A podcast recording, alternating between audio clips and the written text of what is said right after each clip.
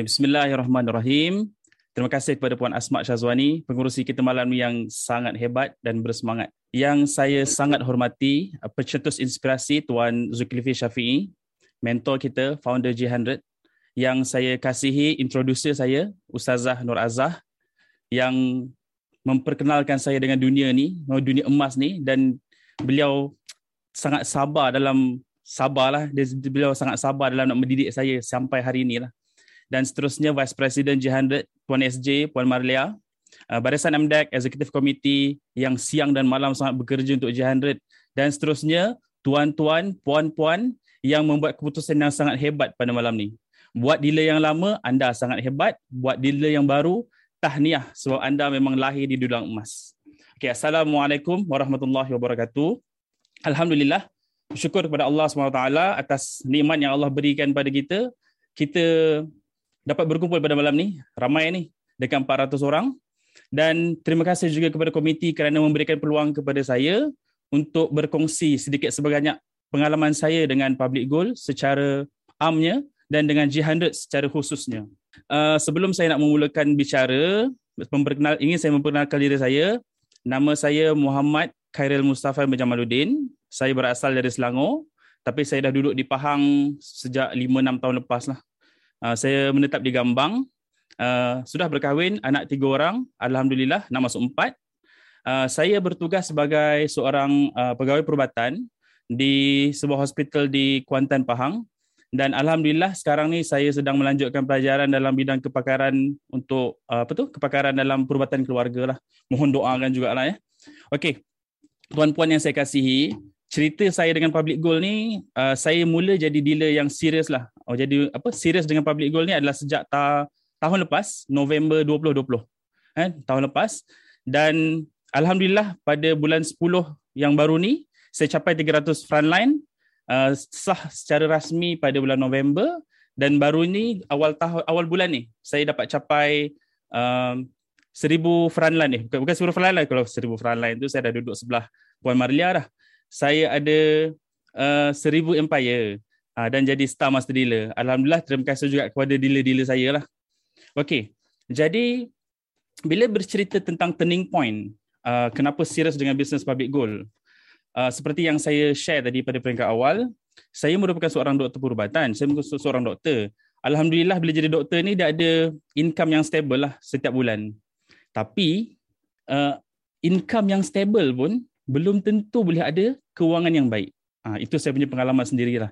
Tuan Zul pernah sebut selalu ni kan, bukan emas yang buatkan kita jadi kaya, bukan apa yang buat jadi kaya, tapi ilmu tu. Bila kita ada income, ada pendapatan, tapi ilmu tu tak ada, habislah. Memang habis. Kalau kita ingat tahun 2019, ada satu laporan Bank Negara kata, 75% rakyat Malaysia tak ada simpanan sebanyak seribu. Bayangkan tuan-tuan puan-puan, seribu pun tak ada, 75% sebenarnya rahsia dia pada awal saya bekerja saya memang ada dekat dalam kelompok tu. Oi takut. Pada peringkat awal saya bekerja lah beberapa tahun yang awal sebab saya punya macam mana? Saya punya perangai inilah. Ha, saya rasa bukan saya je, mungkin semua pun rasa macam tu. Okey. Dia jadi macam setiap bulan ada masalah. Saya juga macam orang lain juga, banyak dosa-dosa kewangan yang saya dah buat. Uh, dengan bilian kereta pertama yang tak kena, dengan kredit kad yang tak pandai nak manage, dengan komitmen-komitmen lain. Tapi Alhamdulillah saya belum lagi masuk dalam jerat personal loan. Uh, Alhamdulillah juga isteri saya bukan jenis yang high spend macam tu. Itu memang rezeki juga lah saya kahwin dengan dia. Kalau tak saya rasa dua-dua memang habis. Tapi dia agak, kami boleh, apa dia boleh balancekan saya lah. Walaupun saya agak teruk pada waktu tu. Hinggalah, okay, saya juga bukan tak buat apa-apa ada juga buat bacaan, uh, pergi seminar, seminar kewangan, tapi tak macam mana saya nak cakap, dia tak efektif. Kita cuba buat tapi dia tak orang kata kalau doktor ni apa, ubat ni dia tak apa nak ujarap lah. Ha, tu senang cerita. Ubat tu macam tak apa nak sembuh lagi. Okay. Hinggalah pada satu hari, introducer saya, Ustaz Nur Razah, ada bagi, bagi saya satu buku. Sebenarnya Ustaz Nur Razah ni hubungan saudara jugalah. Bagi saya satu buku iaitu buku Wang Emas. Baca, baca, baca, baca. Ya Allah, kenapa lambat jumpa benda ni? Itulah turning point tu dan buatkan kami decide untuk kami uh, serius dengan public goal untuk kami sampaikan manfaat emas. Dan bila dah sampai setahun, Alhamdulillah benda tu semakin baik dan juga saya decide untuk join ni disebabkan oleh passive income tu jugalah untuk kita sama-sama nak memperbaiki sebab saya teringat sebelum sebelum saya join public goal secara serius saya juga ada juga buat beberapa bisnes yang lain lah saya pernah join unit trust. Saya pernah buat bisnes homestay. Tapi mungkin tak sehebat tuan Adam lah. Saya punya bisnes homestay saya tak berjaya macam tu.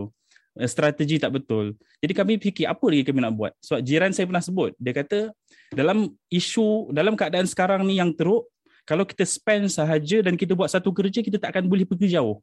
Kita nak kena lebarkan sayap kita kita nak kena besarkan kita nak kena banyakkan cabang-cabang source of income macam tu. Saya rasa Kak Lopa pernah bagi tahu. Puan Malia pernah bagi tahu dah ada banyak lagi sumber-sumber yang lain.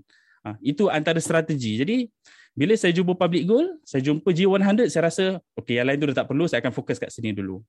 Okey. Dan bila saya dapat manfaat tu itulah yang saya rasa macam saya mesti sampaikan apa yang saya rasa, apa yang saya dapat kepada keluarga saya, sahabat-sahabat saya dan juga jiran tetangga dan semua orang. Benda ini saya mesti sampaikan. Apa yang saya rasa, apa yang saya dapat, kita mesti sampaikan pada orang. Itu yang membuatkan turning point saya untuk saya serius dalam bisnes. Public goal. Okay, tapi dalam mencapai apa yang saya ada dan yang sekarang ni dalam tempoh setahun ni, um, mesti banyak cabaran lah. Kadang-kadang kita nampak senanglah dia, dia awal. Senanglah. Kadang-kadang kita terfikir, saya sendiri terfikir, alah dia memanglah boleh jadi, dia join awal. Dia memanglah boleh jadi, memanglah dia punya income banyak, dia join awal. Tapi benda ni, dia bukan masalah awal ataupun tak awal. Sebab setiap orang dia akan ada cabaran dia. Okey, dalam situasi saya, cabaran saya yang paling besar lah yang saya rasa, ada dua yang paling besar lah saya rasa. Yang pertama adalah cabaran dalam pengurusan masa. Saya rasa semua orang macam tu juga kot.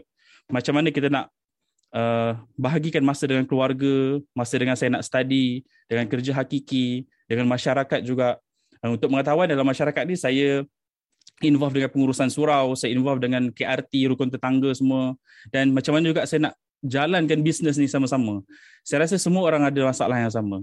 Itu saya, saya cabaran yang pertama lah uh, cabaran saya yang kedua adalah bagaimana saya decide untuk saya keluar daripada saya punya comfort zone. Macam mana jadi satu orang yang pergi kerja pagi pukul 8 balik pukul 5 main happy semua. Tak buat apa-apa pun. Kepada satu orang yang setiap hari berfikir kan apa yang aku nak sampaikan kepada orang? Apa yang aku nak bagi manfaat kepada orang? Apa yang aku nak ajak orang ni? Macam mana aku nak ajak orang ni itu itu antara cabaran saya keluar dari comfort zone. Uh, lagi-lagi lagi bila saya sambung belajar jugalah itu salah satu cabaran yang paling besar lah untuk saya nak manage semua tu. Okey, macam mana saya nak atasi cabaran-cabaran ni? Okey, yang pertama, alhamdulillah isteri saya yang cemerlang dan keluarga saya yang sangat baik. Okey, isteri saya Nur Adila Ahmad, terima kasih banyak-banyak lah. Sebab kami buat bisnes ni sama-sama. Ah, mungkin macam Abang Madi dengan Kak Niza kan. Kita buat bisnes ni sama-sama. Cuba kita bayangkan satu enjin, satu kereta ada dua enjin. Jalan dia lebih jauh dan lebih laju sikit kalau daripada satu dengan satu macam tu. Jadi pasangan yang yang nak buat secara serius, saya rasa bila melibatkan pasangan dia akan bagi advantage yang sangat besar. Waktulah boleh fikir macam mana nak buat bisnes ni, macam mana nak pecahkan tembok ni, macam mana kita nak atasi masalah macam ni. Macam tu. Dan untuk anak-anak saya pula, saya terangkan dan saya ceritakan apa impian saya. Saya dan isteri, anak-anak semua berkongsi uh, dream yang sama. Saya buat dream chart, saya cerita dekat anak-anak saya, okey ni abah nak macam ni, abah nak ni, abah nak macam ni, abah nak hantar abang sekolah sini macam tu. Jadi anak-anak pun faham. Dan bila saya letak yang smiley tu, anak-anak saya tanya, abah dah cukup ke abah? Abah dah cukup ke nak jadi master dealer ni?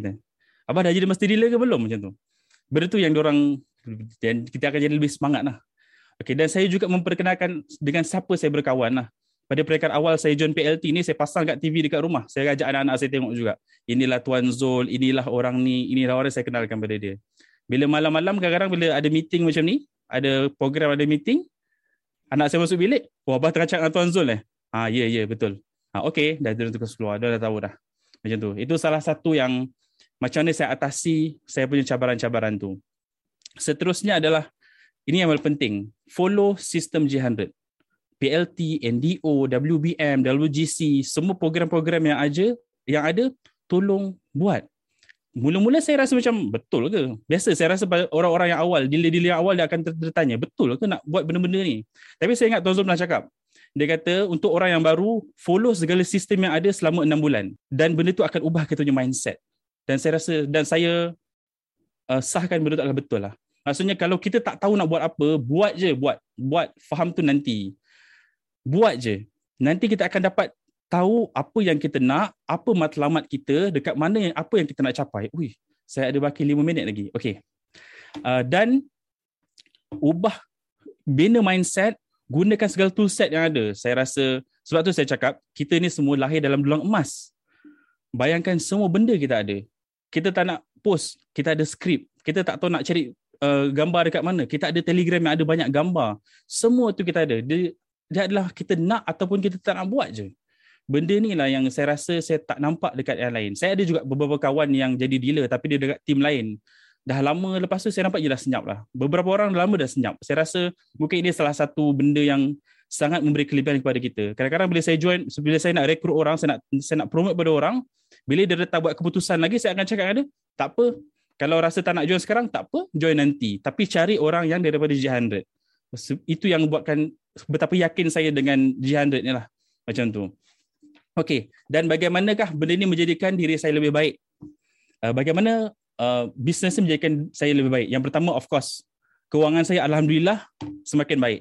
Bukanlah nak kata saya dah jadi makin kaya, tak. Tapi daripada sebelum ni, dia jadi makin baik. Dan saya ikutlah tips-tips yang dia ajar konsisten apa semua tu lah. Okay. Dan seterusnya adalah bila kita buat bisnes ni secara serius, kita akan ada satu pengurusan masa yang lebih baik. Tapi dengan syarat kita bersedia untuk ubah diri kita. Saya ni jenis yang suka tengok TV sebelum ni. Tengok TV kadang biasalah. Adalah benda-benda yang kurang bermanfaat tu. Tapi bila kita buat secara serius, kita dah tahu dah. Oh benda ni buang masa. Benda ni tak boleh membantu orang. Benda ni tak boleh nak bagi manfaat. Jadi kita akan kurangkan benda-benda tu. Kita bangun pagi kita dah tahu dah. Kita dah ada plan. Apa yang kita nak buat akan datang. Apa yang kita nak buat sampai kita nak tidur. Itu salah satu untuk pengurusan masa yang lebih baik. Okey yang ketiga saya rasa ini antara benda paling penting. Bagaimana dia boleh menjadikan diri saya lebih baik? Yang ketiga adalah bila saya join G100 dan saya masuk dalam grup MD saya tak tahu nak cakap macam mana.